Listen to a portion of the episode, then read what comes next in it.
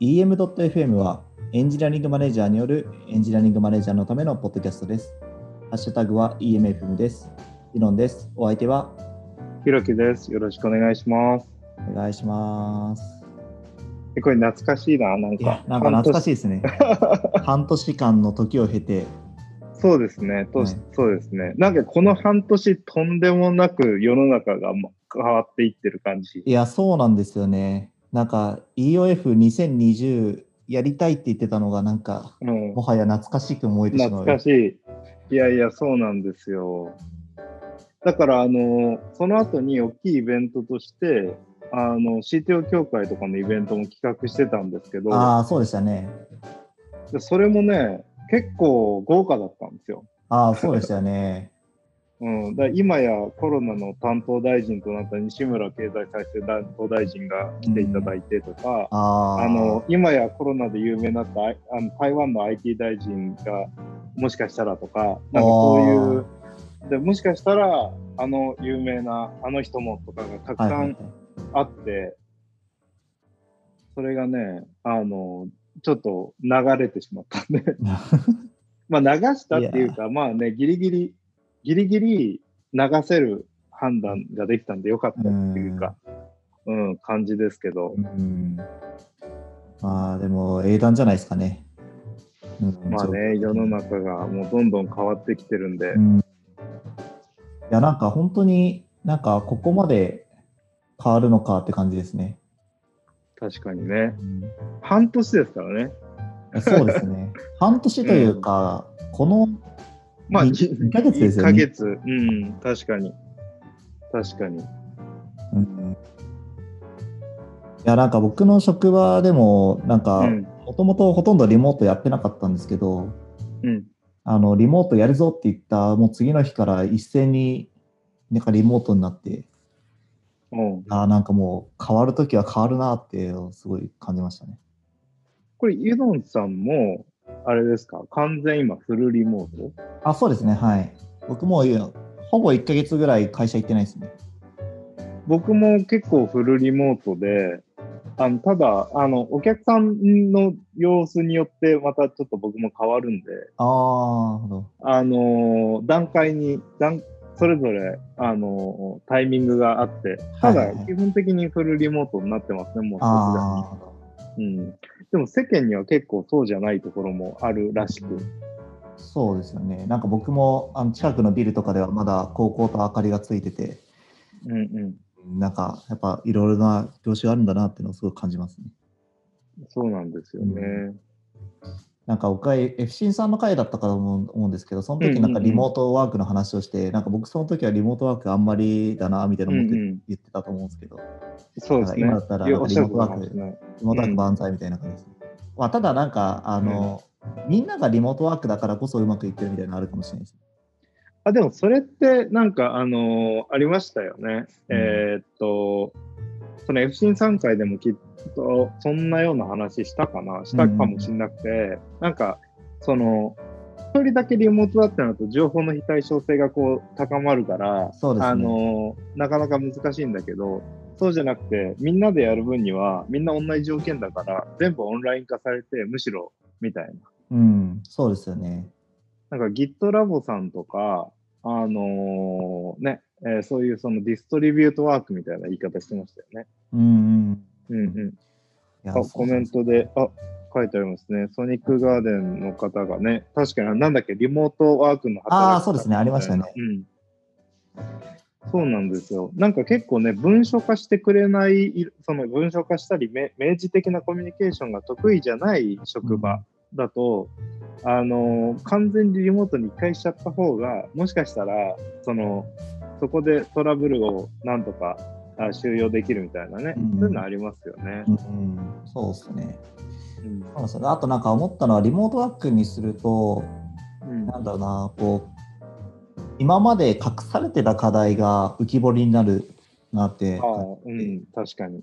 そうかもしれない。なんかあんまりなんかそのコミュニケーションこう頻繁に取らない人がじゃあなんかこうリモートワークに移った時になんか本当に、うん。本当に何のコミュニケーションもなんかリアクションもなくなるからうんうんうんなんか、うんあこれはなんかやばいみたいな。確かに。とか、うん、なんか、あの、増田か何かで、はい。あの、言ってた、やったので、その、あんまり働くアウトカムが多くない人が可視化されやすいとか、あなんかそういう話も出てましたねー、う。ん。そうっすね。だからなんか結構やっぱやってること、何今何やってるかをこうちゃんと見せるようにするっていうなんか努力が各個人に求められるなっていうのをすごく感じますね。そうっすよね。なんかよく言われたのが、あの、なんだろう、えっ、と、その、もともとちゃんとできてるマネージャーさんのところだと何も変わらず進行するのに、はい。なんかそうじゃないのがすごく如実に出やすくて、あの、リモートワークのコツは何ですかってこう聞かれると、ちゃんとマネジメントすることですみたいな、なんかすごくストレートな話になっちゃって、あの、なんかこう難しいよねみたいな、あの、ことを聞きましたね。まあでもそうなんだろうなという。うーん。そうなんでしょうね。うん。うん。いやいや。なんか僕はなんかリモートワークになってから、まあ僕はなんかもともと結構会議が、とかワンオンワンとかが多い人なんで、なんかそんなに正直こう変わりはないという感じなんですけど、なんか一つ良かったなと思うのが、なんかその、うんすぐ、なんかその、この会議が終わったらすぐその次の会議にただこうワンクリックでいけるみたいなのが、うんうんうん。なんかそれがすごく楽でいいなって思いますね。ただその分ちょっとこう運動不足がうんうん。加速しちゃうので、なんか体なまりますよね。いや、そうなんですよね。だから、あの一応禁止はされてないランニングをたまにやったりとかしますね。そうですね。あと、僕はなんかもう結構公園で比較的、あの、なんか、あのー遊ぶというか。かうん、そういう遊び道具増やしましたね。うん。うん。なんか、あの、夫婦ともに、あの、今、リモートなんで、昼休み出てって体動かしてますよ。うん。今、そういえばあの夫婦という言葉が出ましたけど、あの、そうなんです。そうなんですよね。そうなんです。結婚しまして。おめでとうございます。ありがとうございます。ありがたい。いいいですね。皆さん、皆さんのおかげ。なんか、あのうんー、ひろきさんのあのうんうんうん謎なツイートが最近多いですけど、なんか、あ、そうですね。あの、ちょうど、その、この、まさにコロナシーズンのタイミングで、あの、結婚式を予定してたので、それに対して、あの、なんだろう、数理モデルをちゃんと組んで、あの、じ実実現可能なのか、うん果たして不可能なのかみたいなことを、ちょっと計算しなきゃと思って、ちょっとそのあたり学んでたんですよ。学んでて、計算してみたら、あの、ちょうどその、たまたまっちゃたまたまなんですけど、あの、もうニアピン賞、あと、あと一人みたいな感じでニアピン賞だったんで、なるほど。うん。いや、なんか僕は、うんなんかツイート見てて、なんかなんで突然、この数理モデルを、をなんか適用し始めたんだろうと思って、うん、ひろゆきさんは相変わらずなんか幅が広いなって、芸達者だなと思って見てたんですけど、なんか、いやーでもね、ちょっとびっくりしたことというか、はい考えてみたら当たり前だったんですけど、僕、その SNS の会社いたじゃないですか。はいはいはいはい。で、SNS の会員の増殖と、その減少のモデルって、あの、めちゃくちゃ、あの、あれなんですよ。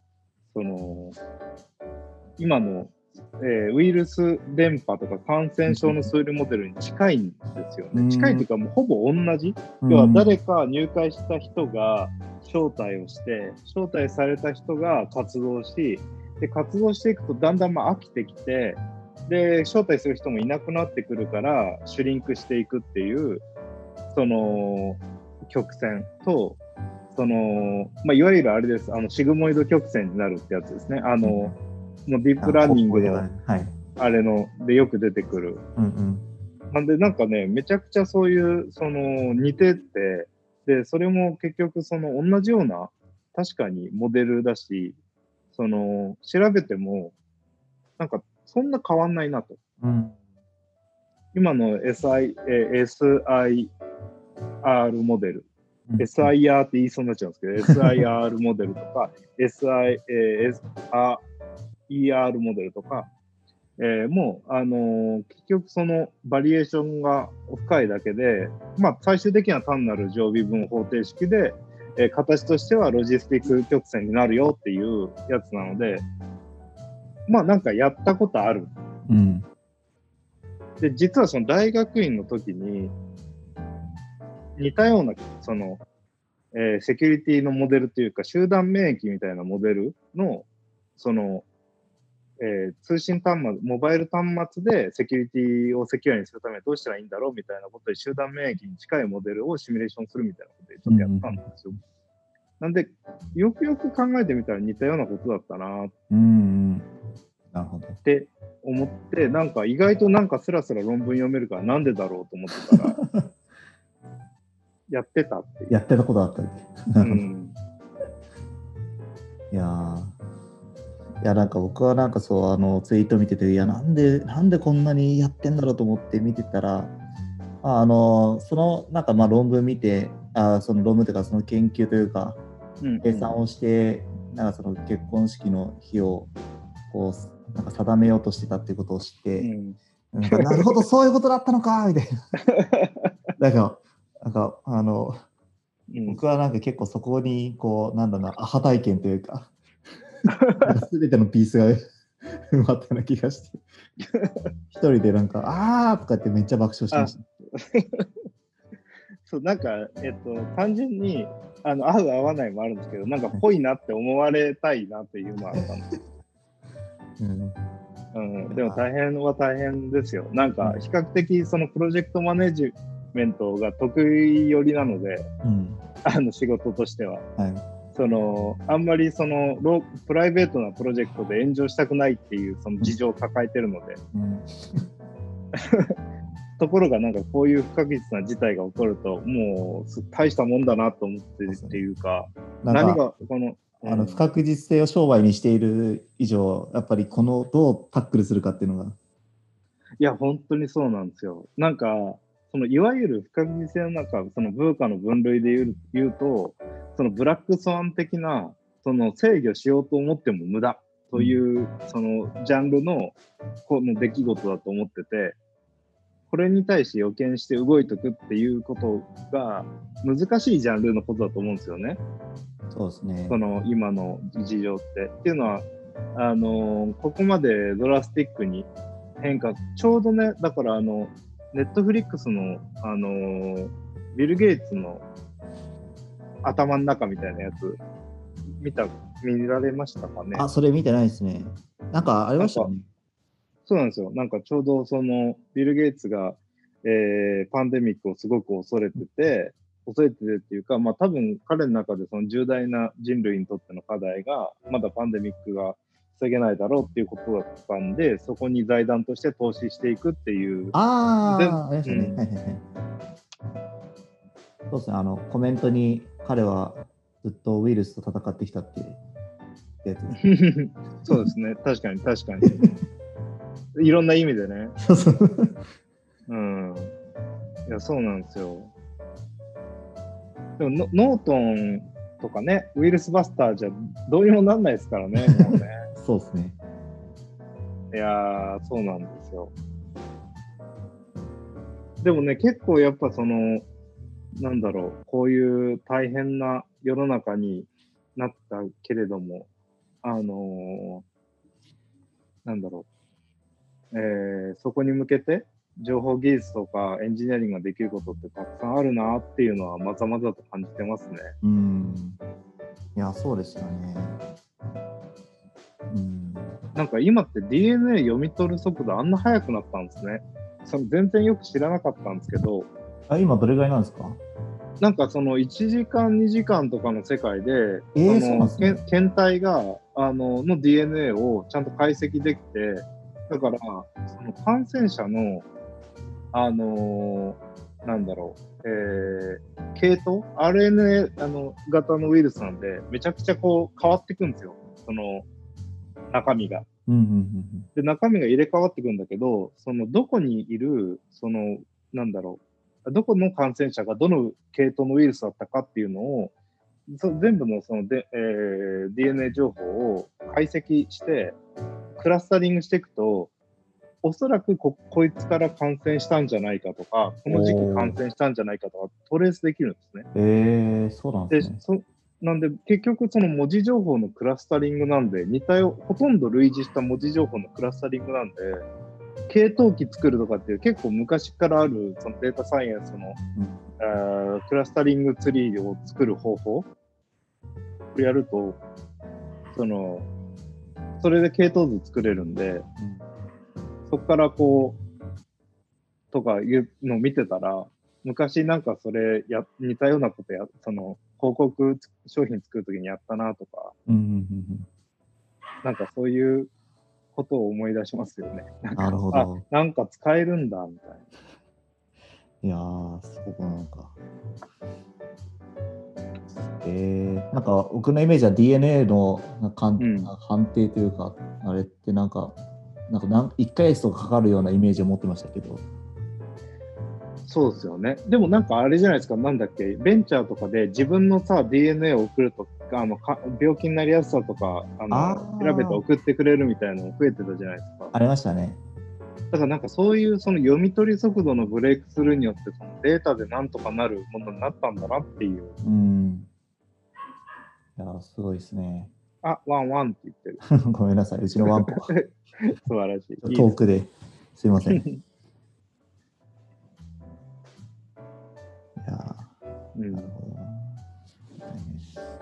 ですね。そんな昨今ですが、はい。なんかユノンさんのお立場も、まあそうですね、なんかあのまああのうちでの会社をなんか、まあ、見てる人はなんかどれだけいるかわかんないですけど、なんか代表取締役がこの度変わることになりまして、なんかそれに伴ってまあなんかいろいろこう経営体制をもう一回見直そうみたいな感じでいろいろ話してたんですけど、なるほど。この中でなんかまあ僕ののなんか役割も変わりつつあって、うん、と今までまあ VP of エンジニアリングっていうのをやっていたんですけど、まあ、それはそれとして継続はするんですけど、もうちょっとそのなんだろうな、えっと、エンジニア組織ってところに閉じない役割としてなんかあうんうん。のチーフ・オブ・スタッフっていうなんか役割になって、うんあのうんいろんなその職の、まあ、企画職とかデザイナー職とかあるんですけども、まあ、そういう職能を束め束ねる役割になりましたね。素晴らしい。なんか、本当にユノンさんが前からおっしゃってた、うん。なんかエンジニアリングをマネジメントしようとしたら、エンジニアだけマネジメントする話にはならないよね、うんうん、みたいなことをおっしゃられたと思うんですけど、まさになんかそういう領域にエネルギーを避けるぞ、みたいな。そうですね、いやそうなんですよね。なんか、あのー本当になんか思ってたことが現実になったみたいな感じなんですけど、お夢は、そうですね、うん思考は現実化する。現実化するって感じです。うん。まあ、なんだろうな。結構やっぱりその、まあなんかあの、もちろんプロダクトとかにもの性質にもよると思うので、なんかこれが別に正しいわけじゃないと思うんですけど、うんやっ。ぱりなんか、まあそのゲームっていう文脈で言ったときには、やっぱりそのエンジニアリエンジニアだけなんか良くても、やっぱり良くないなっていうのが自分の中であって、それで、まあ、その企画職とかデザイナー職とか,、まあ、とか QA とかも含めて一緒になんかその組織のことを考えられる立場になったというか、あまあなんかそのみんなで考えられるようになんかなんだろうこう仕組みが作れることができるようになったっていうのがすごく自分の中で嬉しいですね。なんかこう、なんだろう、結構プレッシャーとか、ワクワク感とか、どううん。どういう感情で今、さらに今こんな状況だったりするから、ああ変えそうですてるのか。そうですねなんかなんだろうな、えっとまあ、正式にはまだあのその体制になったわけじゃないので、うんうん。今のところなんか準備期間って感じなんですけど、うんうん。あのちょっとずつなんか領域が広がってて、あ本当になんか,、ま、なんか日々のレベルであの領域が広がってて、なんだろうな、なんか こうやることが増えてきたぞっていう感じですね。それは結構、そのユノンさんにとっては、そのた楽しいよりの、あ、もちろんそうですね。はい。うん。いや、なんか僕はやっぱりこう変化を求めていくタイプなので、うんうんそうやって変化をしていくのはすごく楽しいし、ななんかこう、それによってなんか僕自身もなんか気がつくことがあるので、なんか僕自身の学びにもなって、すごくいいサイクルになってるなという感じがしますね。ああそれはでもいいですね。なんかこういう、その、世の中がこう、バッと変わりそうな時代だし、そしてその中でコントロールできる範囲も変わり、なんかそういう意味だと、チャレンジしがいのあるフェーズって感じですよね。そうですね。いや、なんか本当にそういうチャレンジのがいろいろ降ってくるので、それはいいなと思いますね。こんな変化するんだみたいな。そうですよね。うん。まさにそうかもしれない。うん。なんかそういえば僕1月ぐらいに、はいはい。あのタロットカードで占いをしてもらったんですよ。おうおう、それはな、またすごいな。うん。で、占いの館みたいなのに行ったんですか？いやそれともお知り合いが？いや、あの、RSGT ってあの、リージョナルスクラムギャザリング東京っていうのが1月に年が来たんですけど、そこに行った時に、ましたね。なんかあの最最終日、あの、なんかもう何やってもいいよみたいな感じになるんですよね。で うん。基本的にはなんかあの、なんだっけ、あ、名前をどう忘れしてしまった。あの、えっ、と、まあなんかこう何人かで集まってこう話をする場なんですけど、うんうん、うん。なんかその裏番組的になんかいる、なんかみんなのそれぞれの得意なことを何でもやるぜみたいになって、その中の一人がその、あの、あタロット占いできますみたいになって、ちょっーとこの1年間占ってもらおうみたいな。で、やってもらったら、うんうん。なんか、あの、すなんか3月頃から陰りが見えて、ギクシャクして、諦めがついてくるみたいなことを言ひってどくない？うん。いや、なんかこれ、これはなんか、僕はなんかその時なんか理解できなかったんですよ。で、そでさらに 5, うん5月は、うんいきなり急速に結束が深まって、良い力で結束生まれるみたいなこと言われたんですね。うんうんうんうん。で、ままさにその組織が変わるのは一応5月を予定してるので、なるほど。なんか、その、ちょうど変わる、この占い当たってるって、ちょっと一人ですごいな。テンション上がってました RSGT のなんか 不思議な側面が。なるほどな。なんかこの、こう、まあこんな感じで将来予測がしづらい、こう、偶発性を、計画的偶発性をこう、絵に描いたような状態なんですかね。うーん、まあそうですね。うーん、まあ、まあ、なんかそんな感じですよね。なんか本当に 常に変化を取り入れていくと、こんな感じになるんだろうなって思いますね。たださすがに、このこのコロナの話とうん代表が変わる話は僕も全然考えてもいなかったことだったんで、ちょっと変化をやっていう感覚がうん、そうですね。それはなんかあの確率論等でそのケアできる話じゃないですからね。そうなんですよね。うんブラックスワン2発ってもはや事件ですからね。そうそういやいやいや、そんな中ですけど、なんか最近本とかも読まれてます？最近はですね、そうですね、あのーなんか今更ながら、なんか NVC の本を読んでいて、うんうん。NVC とはあのノンバイオレンスコミュニケーションの略なんですけど、うん。うんうん。なんか、あのーこの NVC を技術を身につければ、なんかもっと人となんか議論しやすくなるかなとか、うん。あのなんか自分の思ってることをちゃんと伝えられるようになるかなと思ってうんうん読んでるところなんですけど。なんか、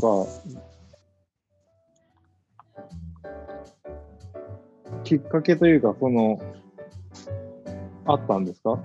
なんか、ねまあ、非暴力コミュニケーションのね、本とかはね、ちょっと最近出てましたけどね。うんうんそうですね、なんか、まあ、うちの同僚が、まあ、この本を読んで、この本に沿って、なんか、いこう、なんだろう、実践してコミュニケーション取ってるのを見て、なんか、一番最初、こう、なんか、なんか、なんでこういう話になって話し方になってんだろうみたいな思ったんですけど、まあ、全部テキストの、うんうんうんテキストなんでうんうん。なんかだけどそれをよくよく聞いてみるとこう今 NVC をやっててみてやってみてて、うんうんうんうん。話をしててあでも確かにこうやってやるとまあなんかそのフレームワーク的にはちょっとこう違和感はあるけどなんだろうな自分のこう気持ちをちゃんと伝えられながらもあの相手にその自分の要望を聞いてもらえるというか、まあ、別に叶えてもらうためにやるわけじゃないですけど、まあそういうのはなんかいいやり方だなと思って、うんうん。ちょっとこう取り入れてみようと思ったところですね。読んでるのが今なるほどな。人と人との関係に命を吹き込む方法とかうんうんうんうん。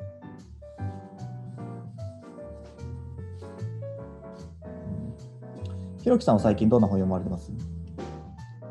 僕は、そうですね、最近は、その、感染症に関する本 さすが。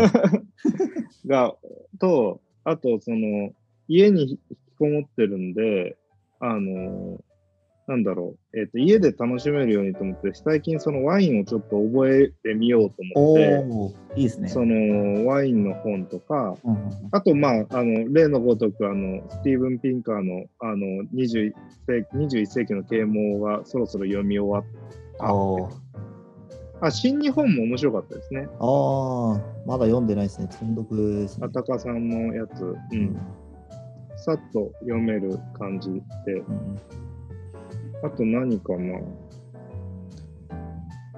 でもそんな感じっすね。うんなんか、あの、本より、あと、あれか、なんか、あのー映画の、えっ、と、コンテイジョンってやつって見ました？コンテージョン見てないですね。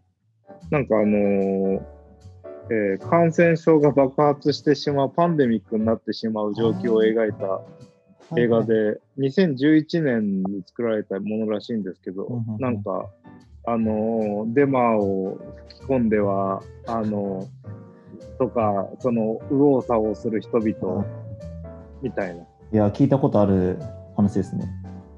なんかめちゃくちゃなリアリティですよ。なんか、へーあの、他の、えっと、ちょっと前に感染症系だとアウトブレイクっていう作品があって、うん。それも見たんですけど、そしたらそれはなんかその感染症が起きてるところを軍があの気化爆弾で爆発させて封じ込めようとするのを防ぐみたいな。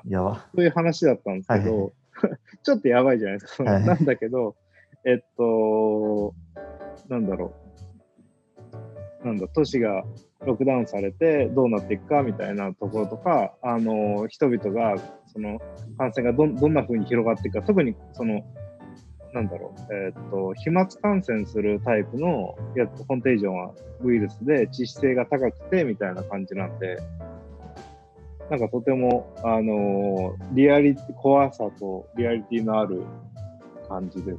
そうですね。へえ、面白そちょっと怖すぎて、う。いや、あのーうん、そうですよね。なんかトイレットペーパー、なくなり、ま、なくなってますからね。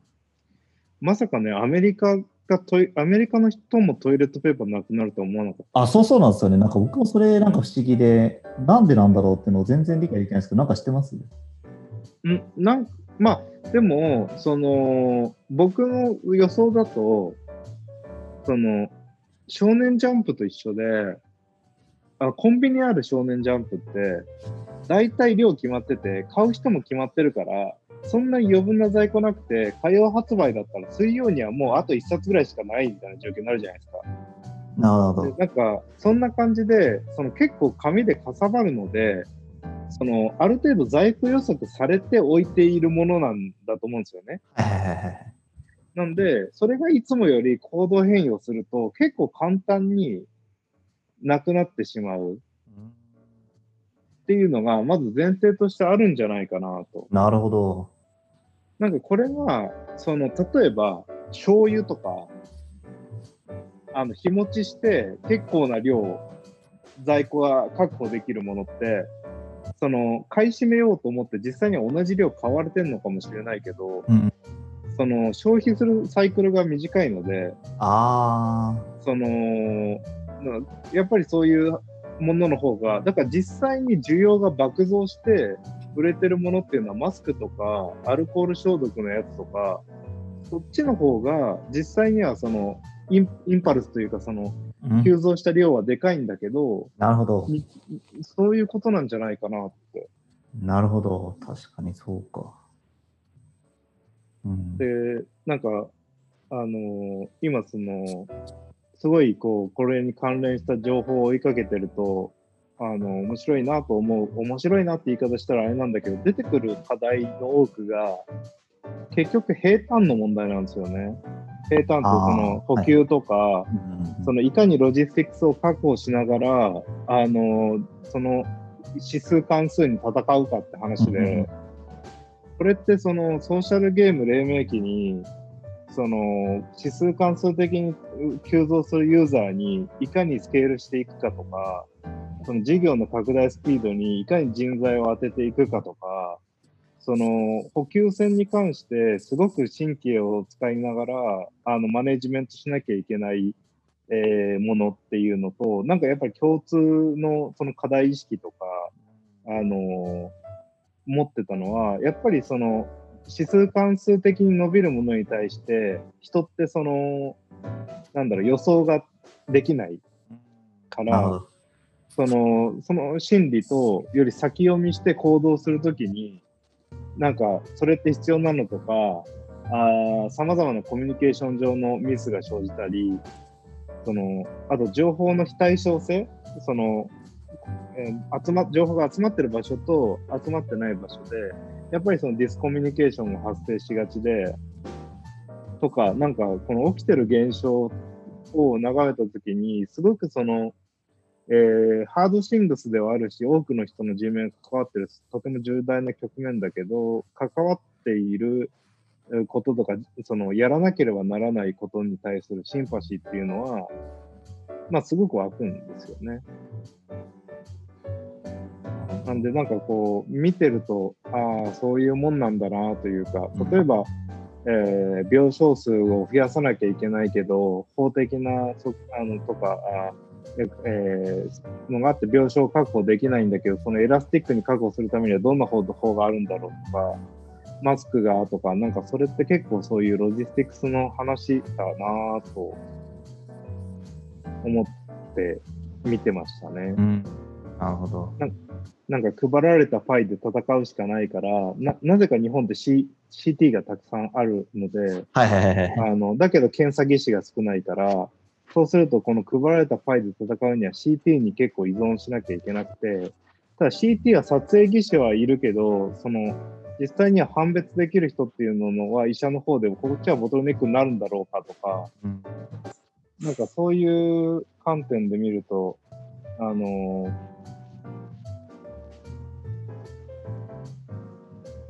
なかなかね、パイプラインの設計みたいな感じですね。そうそう、そうなんですよね。うん確かに。うん、うん。なんで、なんか、あのー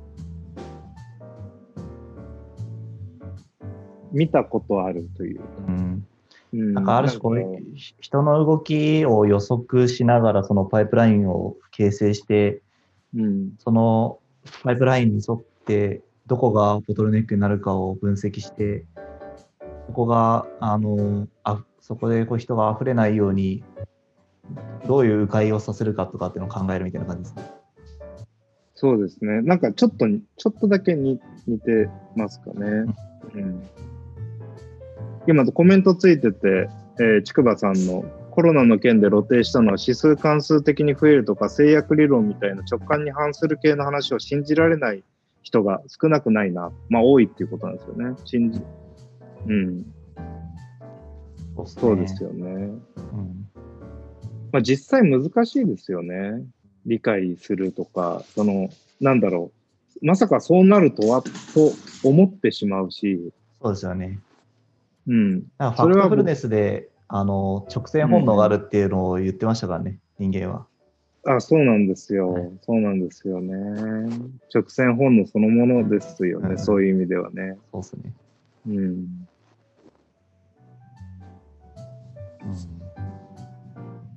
なんで、その、そういう意味では、このアフターコロナの世界っていう、なんか、アフターコロナ？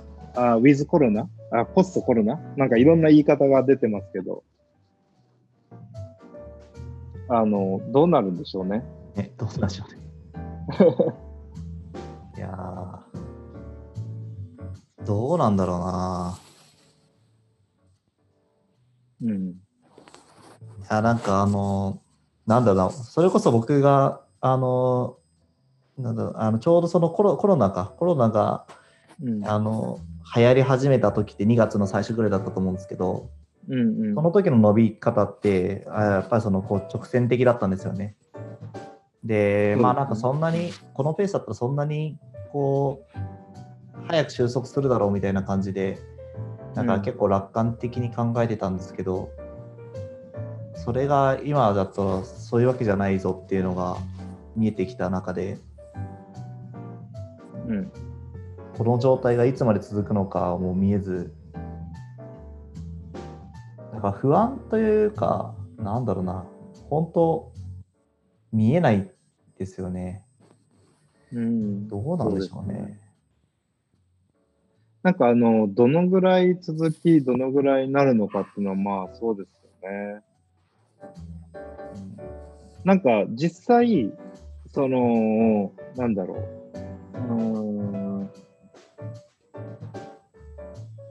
これどれだけ、そのの期間、この、まあ、えっ、と、緩やかに、えー世界中消えていく中、新規の感染者っていうのが日常化するのかなって思っていて、うんその、なんだろう、えっ、と、感染者が見つかりましたっていう数が、今だと100人で多分驚いてるけど、あのー一通り住むと100人で安心するフェーズが来ると思うんですよね。うんうんうん100人なんだっていうふうに。ね。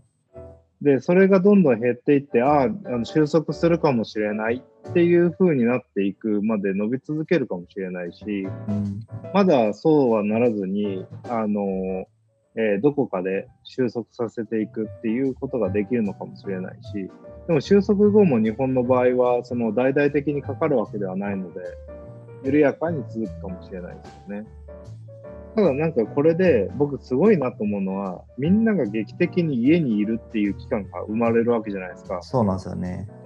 強制的に態度変容しなきゃいけないってすごく強烈で、例えばあのオンライン、初診のオンライン診療が可能になるってことが、こんなにスピーディーにできるようになるとは思わなくて、ああ、そうっすよね。こういう、なんだろう、世界の変化というか、その、のスピード感がこう、どんどん変わって上がっていくっていうのは、うん。ちょっとね、大切にしたいというか、ううんん、ですよね。なんか、うん、なんかこう、やっぱり、なんだろうな、こう、また人はなんかこう試練に立たされてるというか、多分なんかこう今までの世界で初めてだと思うんですよね、この、本当に世界中の人が今家にいるっていう状況って。うん、うん、うん。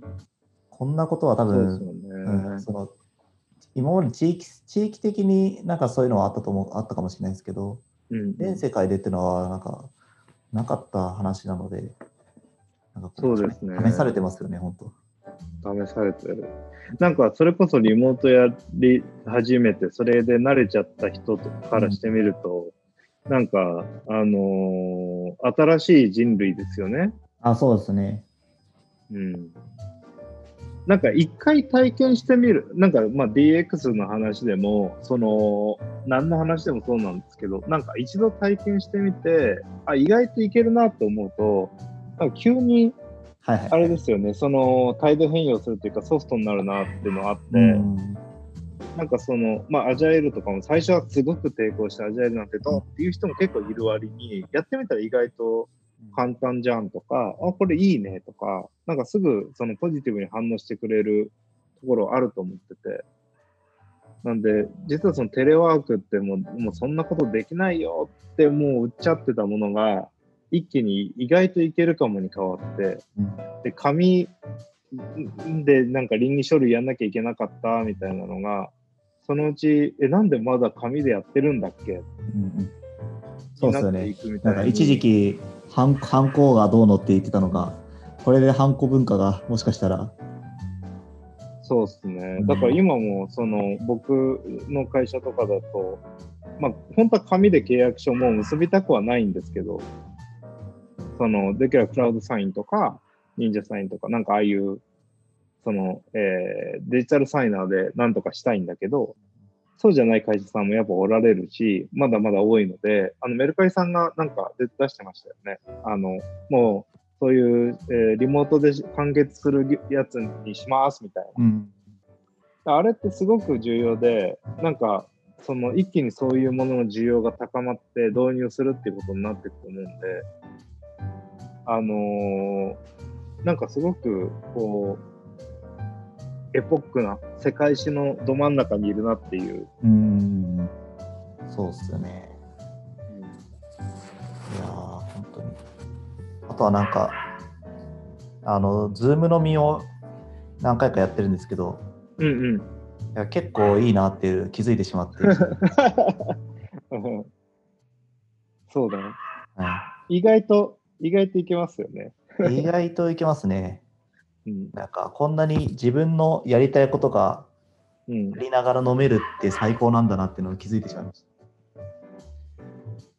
だからその、なんすかね、あのこう、宅食というか、その、届く、えーね、は、あのまあ、ウーバーイーツに近いものっていうのが、もうちょっとこう、昼とか、その一人ご飯だけじゃなくて、た。うん、ちょっとディナーでとか、そういうのは増えていくとは思うんですよね。そうですね。で、リモート飲みどこまであれするのかわかんないけど、僕、スカイプ出た頃、なんか学生時代ずっとこう、つなぎっぱなしで、ま、飲みながらとかやってた時があって、おおいいっすね。あれいいのはなんかそのゲ、なんなんだろう、えっと、ゲームしながらとか、あなんかその音音ゲーしながらとだと結構相性良かったんですよね。あ、そうですよね。わかります。なんかそういうのは増えそうだなってのと、あとあの VR のオキュラスはいテはいストとかうんで、あの、体をボックスサイズみたいなんで体動かしたりしてると、なんかすごい、あれないいんですよね。なんかその、家家でできるじゃんみたいなエクササイズも。そうなんですよね。そうなんでそういうちょっとこう、なんだろう、今まで当たり前だと思ってなかったこととか、なんかこう、今回やってみたら良かったことみたいのを、どんどんこう、活かして当たり前をアップデートしていくと、うん。うん、これを機に、その、変わるのかなと。逆に今、世界中が、世界中って言っても、まあ、あの、北米と、その、ヨーロッパ各国が多いですけど、その、すごく、なんだ、ロックダウンが激しいじゃないですか。それに対して日本がそこまでロックダウンが激しくないっていうことが、もしこのまま、まあ、うまくいくのはとってもいいんだけど、そうなったとして、その、オンラインで何かをする体験をする人の数が劇的に違うっていう状況になったら、それはそれで結構、インパクトなんじゃないかなと。そうっすよね。うん。うん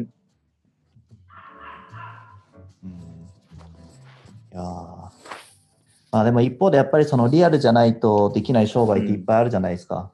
あります。うん。なんかそありますこよがやっぱりちょっと心配ですよね。いや、これから、そうですね、もう早期に立ち上がらないと、めちゃくちゃなことになりますよ。うん、で、実体経済ですからね。うん、そうなんですよね。うん、信用就職じゃなくて実体経済だとすると、なかなか立ち上がりに時間がかかる可能性はあるけれども、うん。あの、ただその戦後とかと同じで、その、何かその今までできなかった変化とか、大きな枠組みの変化っていうのが出てきてるなと思ったのは、スペインがベあのユニバーサル・ベーシック・インカムやるっていうニュースが出てますね。へえとか、あの、英国の人が、あの、あジョンソンじゃなくて、英国の政治家の人が、その世界政府とか作るタイミングなんじゃないか。お前ブリグジットしたばっかりじゃん、みたいな。その、そういうの置いといて、なんか、そういう話とか。あの、世界のステージが一段変わる瞬間にいるんだとしたら、これスペイン風邪で19、ん ?18? かな？で、世界、えー一次大戦が終わる。スペインのベーシックインカムすごい注目してます。そうっすよね。そうなんですよ。なんかこのベーシックインカムも行政コストを最小化するためのベーシックインカムなんだけど、これがそのの納税とか各種トラッキングが、あのーえーとせまあ、ある程度セキュアな形でできる前提に立てば、あの行政コストを下げながら機械的に所得の再分配をする方法も、うん。ベーシックインカム的なアプローチじゃなくてもできるとは思ってて、それってすごくブロックチェーンとかの技術、まあ、スケールするコンソーシアム的なブロックチェーンとその相性良さそうだなとからそう考えると、もしかしたら一気にこう世界の行政とか金融とか国家のあり方とかがアップデートされるかもしれない、うんっても不思議な局面にいるのかなと、なんとなく思うそうですね。うん。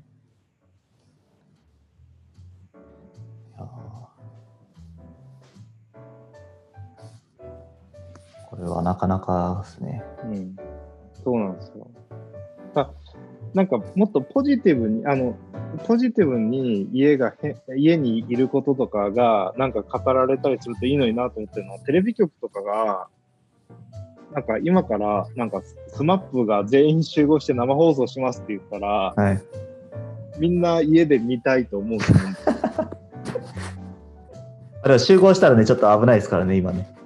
そうそうしゅ、でも、ごで違いますよね。確かに。でも最近のなんか朝の番組とか昼の番組とか結構、あのなんだろうそれぞれの家でリモートでと撮影してとかやってますよね。そうなんですよ。で、それがなんかネガティブな感じじゃなくて、うんこのタイミングなんだから、例えばミスチルが最近あの MV 公開したみたいな感じ。家をなんか今、Google が喋り始めてる、生放送なんでねそういうのがあうんります、生放送なんで、家からなんで。なんかそういう風になってったら、結構面白いんじゃないかなとは思いますよね。うんうんうん確かにね。そうなんですよね。いやーだからまあなんかそれぞれのこうなんか多分そのライフハックというか新しいライフハックがこう生み出されていく世の中なんだなっていうのも思いますね。そうですね。なんか今こそいろいろ知知恵というか、うん。うん、使いながら乗り越えたいですけどね。なんか僕もなんかこれこれを機になんかめちゃくちゃ料理するようになって、うんうん、いいですね。はい。毎日クックパッドにお世話になってますね。素晴らしい。はい。でもなんか楽しいですよね、料理ね。ねあ、そうなんですよね。なんかで、うんあと料理慣れてくると、なんか、なんだ、分量とかもなんかもういこれぐらいでいっかみたいな感じになってきて、こう、うん上のステージに立ったなみたいな。ああ、昔だったらその小さじ1杯とかだったら、こう、一個一個ちゃんと測ったのが、なんか 偉い、偉いな。うんうん。なるほどな。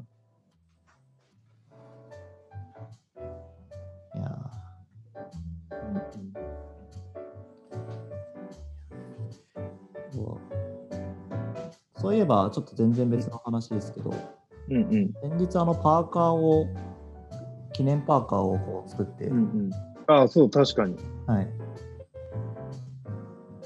まあ今、あの、第1弾、第2弾でやったんですけど、んうん第1弾の方5人にはもう送付はしまして、今第2弾を、えっ、と、15人の方が決まって、15人かな？ちょっともうちょっと少ないかもしれないですけど、うんうんうん。えっ、と、何人だろう？14人か、14人の方決まって、ちょっとまあ、あの、今、あの、どうやって送ろうかなみたいなのをこう、外に出ないでどうやって送ろうかなと思ってるところなんですけど、確かに。まあ、来てもあ、らえばいいですよね。うん。きあ確かに。あそうですね。来てもらうっていうのはありますね。うんうん。いでや、なんかそこの時にまあ感想とかいただいたんですけど、うんうん。やっぱり結構、あのな誰よりもあ何よりも多かったのは早く復活しろっていう声だったので 今日復活できてよかったですねいや、確かに確かに。このスタイル良くないですか、でも。あめっちゃいいですねめっちゃいいですねうん。あ、パーカー届きました。今着てますって。あ嬉しいすごい。なんで俺ら着てないんだ？それだ。それだ、うん。こ今こそ着る時でしたね。うん、すいません、すいません、本当に。本当にしすっかり忘れてて、着るの。届いてね、来たんですよ。なんか普通に外に出て、あの、で、なんだろう、外に出るときとか着てたんですけどね。ちなみに僕あの今動物の森流行ってるじゃないですか。はいはい。動物の森で、あつ森。で僕作っちゃいました、EMFM パーカあ、あすごい。どういうこと？あ、パーカー作れるんだ、あれー。そうそうパーカーのデザインできるんでなるほど。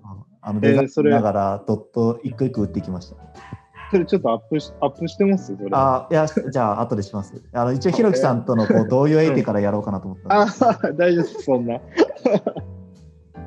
や一応、公式なので、うんうん。そうですね、確かに。はいうん。いやいや、でもこれ、おもあの、このズームで、あの、生配信、ちょっと面白いですね。そうですね。うん、またちょっとやりましょそうですね、やりましょう。う。うん。なんか次はね、これゲストをどんどん呼びやすいスタイルなので、ああ、確かに。あのーなんか次はゲストを、あの呼びながらやれればなという。そうですうん。突撃みたいな。突撃的な感じで。はい。いいっすね。やりましょう。では、じゃあ、そろそろ締めますか。じゃあ、いつものですね。はい。ちょっと待ってくださいね。まだ1年生なんで。久々だから。はい、えーリスナーの方はいかがでしたでしょうか？皆さんの声をぜひ我々に届けてください。ご感想、こんな話をしてほしい、これでどうなってるの？ここをもっとこうしてほしいなど、ハッシュタグ EMFM でつぶやいていただけると幸いです。また、ゲスト出演したいという方も、ハッシュタグ EMFM かユノンフィズ、ひろき大地までご連絡ください。それではありがとうございました。ありがとうございました。